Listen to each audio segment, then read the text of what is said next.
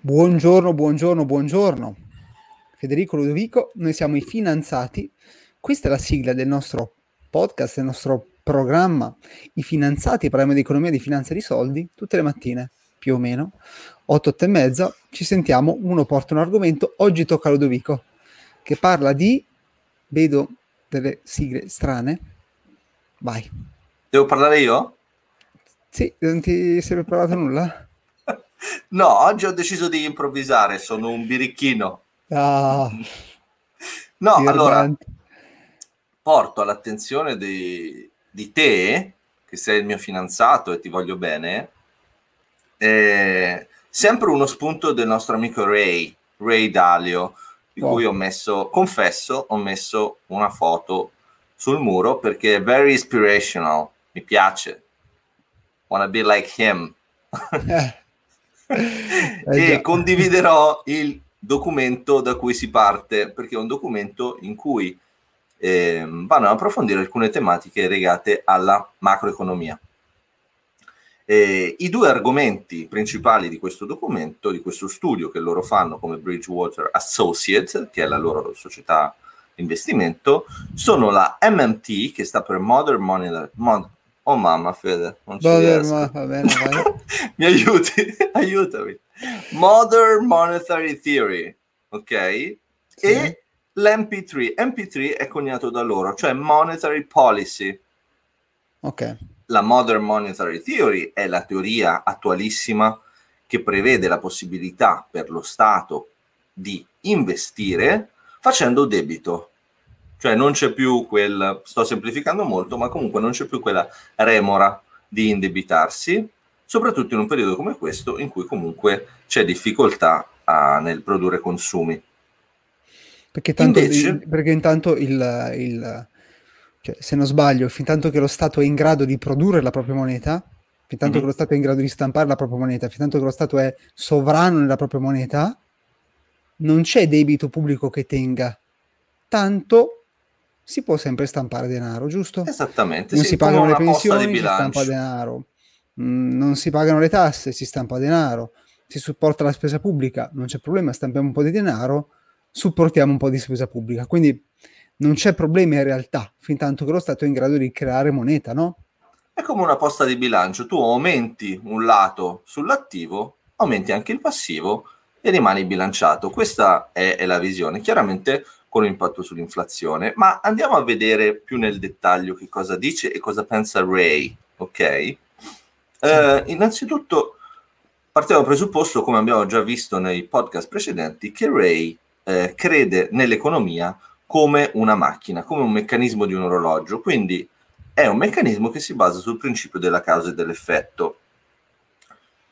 Partendo da questo presupposto, eh, va ad analizzare che cos'è una policy. Per noi possiamo definirla una politica, no? Una politica monetaria.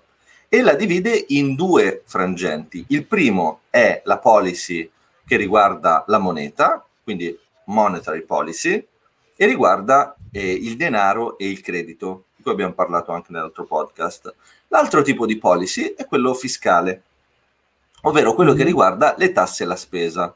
Nel sistema americano la monetary policy e la fiscal policy sono nelle mani, come dire, non dello stesso ente, perché hai la Fed e hai il governo, però diciamo così, è un sistema più coeso.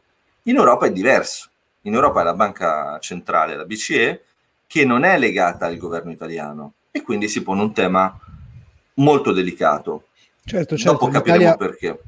Sì, sì, cioè le, l'Italia con il passaggio dalla lira all'euro ha ceduto, insieme a tanti altri paesi, la, non è più un- uno Stato che può applicare autonomamente eh, MMT, perché deve Eh. sempre dipendere da altri, da terzi. Esattamente, esattamente. Ora, se si chiama MM, eh, Fede, però io non posso fare un podcast se balbetto, secondo me, no? Vabbè. Comunque, se si chiama Monetary Policy 3, vuol dire che c'è stato Monetary Policy 1 e Monetary Policy 2, giusto? Il Monetary Policy 1 era semplicemente il periodo in cui lo Stato, attraverso politiche di abbassamento o innalzamento del tasso di interessi, andava ad avere un effetto sull'economia. Monetary Policy 1, quindi sul tasso di interesse. Ed era il primo prima... strumento. Ok. Uh, eh, MP1 è lo Stato gestendo il tasso di interesse va a influenzare l'economia, quindi la capacità delle banche di prestare e quindi l'economia. Oggi però abbiamo un problema che il tasso di interesse è praticamente a zero, no? Quindi ci vuole un'altra modalità di intervento dello Stato dell'economia. Qual è questa modalità? È la Monetary Policy 2 che prevede, per farla semplice, il quantitative easing. Col okay. quantitative easing tu mi vai a comprare i titoli, le obbligazioni statali e in questo modo li finanzi giusto? Sì, quindi lo Stato stampa, cioè crea nuovo denaro digitalmente, con questo denaro nuovo va a ehm, comprare nella pancia delle banche, fa tante cose, però principalmente compra nelle pance delle banche titoli di Stato. I titoli di Stato vanno alla banca centrale, la liquidità va alle banche periferiche, giusto? Che poi prestano. Sì, diciamo di sì, perché poi diciamo, non è questo il punto. Il punto è che il problema del quantitative easing è lì la sua incapacità, la sua difficoltà a raggiungere le tasche delle, di tutte le fasce sociali. Perché nel momento in cui il quantitative easing viene messo in atto, solitamente aiuta il sistema finanziario, crea crescita dei titoli, ma non arriva nelle tasche delle persone. Quindi questo esatto. è il esatto. secondo problema. Quindi hai MP1 ti dà il problema che e oggi non puoi più utilizzarlo perché sei a zero come tasso di interesse, quindi non puoi abbassarlo ulteriormente. MP2, che è il quantitative easing, non ti dà la possibilità di raggiungere effettivamente tutte le classi sociali. Di conseguenza, scusami, l'MP2, uh, eh, l'MP2 favorisce però per esempio chi ha un portafoglio titoli. Esattamente. Quindi, esatto, quindi, possiamo dire i ricchi? Vogliamo semplificare? Possiamo dire gli asset, chi possiede degli asset, casa, azionario, favorisce loro. Esattamente, quindi abbiamo un problema se siamo lo Stato. E qui, secondo Ray, si entra nella fase 3, MP3, Monetary Policy 3. Che cosa prevede Ray? Ray prevede che nella Monetary Policy 3 ci debba essere una comunicazione molto più serrata, una coordinazione molto più serrata tra il monetary e il fiscal. Quindi un sistema in cui, nel nostro caso europeo, la BCE e il governo collaborino.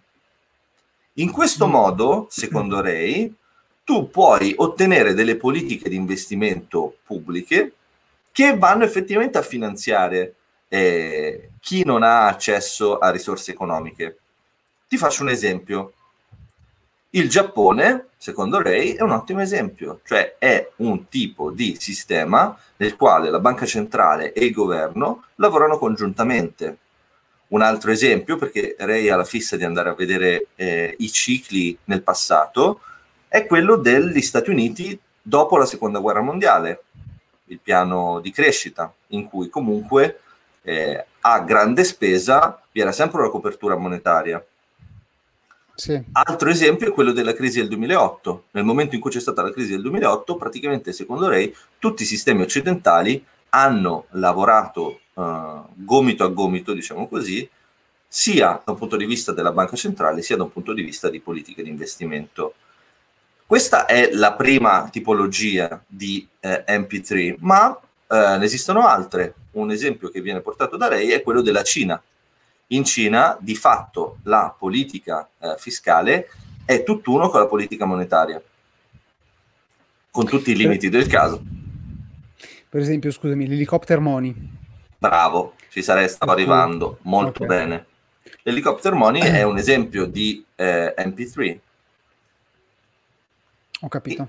Ultimo, ultima opzione, secondo Ray, in cui c'è effettivamente una coordinazione tra le due leve a disposizione del pubblico, è, anzi sono due esempi. Il primo è quello di uh, un investimento pubblico nel settore immobiliare.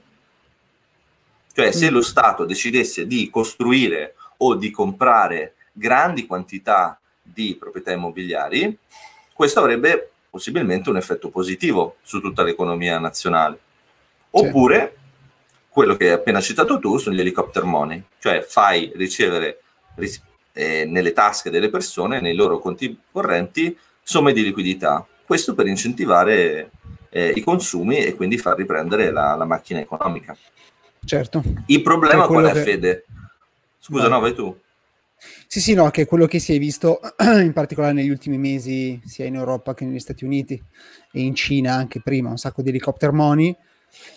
Solo che mh, non si è capito bene se questi soldi siano stati fatti girare nell'economia o siano stati lasciati sui conti correnti o investiti comunque nel sistema finanziario.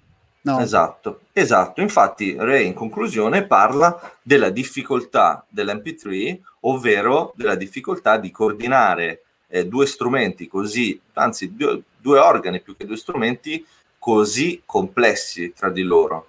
Lui, che è un ottimista, esattamente come noi, crede però che nel momento in cui si riesca a ottenere un equilibrio di politica economica, si possa uh, avere quello che lui chiama il beautiful deleveraging, ovvero un periodo in cui i conti ritornano in ordine e questo ritorno nell'ordine avviene in un modo armonico, quindi senza particolari crisi sociali. Ed è quello che tutti noi ci auguriamo, vero Fede? Certo. io avrei finito, sì. io avrei finito. Ci sono domande? Vedo una mano alzata in fondo. No, no, mi sembra, mi sembra una buona spiegazione. MP1, MP2, MP3. E, sì. no, volevo aggiungere qualcosa, però non mi ricordo in questo momento. Non fa niente. Comunque, io vado a condividere il documento di Ray e poi annunciamo il nostro gruppo su Facebook dove abbiamo intenzione di condividere eh, documenti e riflessioni per accrescere il nostro bagaglio di conoscenze, se possibile. Fantastico. Sì, sì, sì. Che te ne pare? Mi sembra ottimo. ottimo. Fede, it's been a pleasure as always. Va bene, a domani. Ciao ciao. Ciao, buona giornata. Ciao ciao.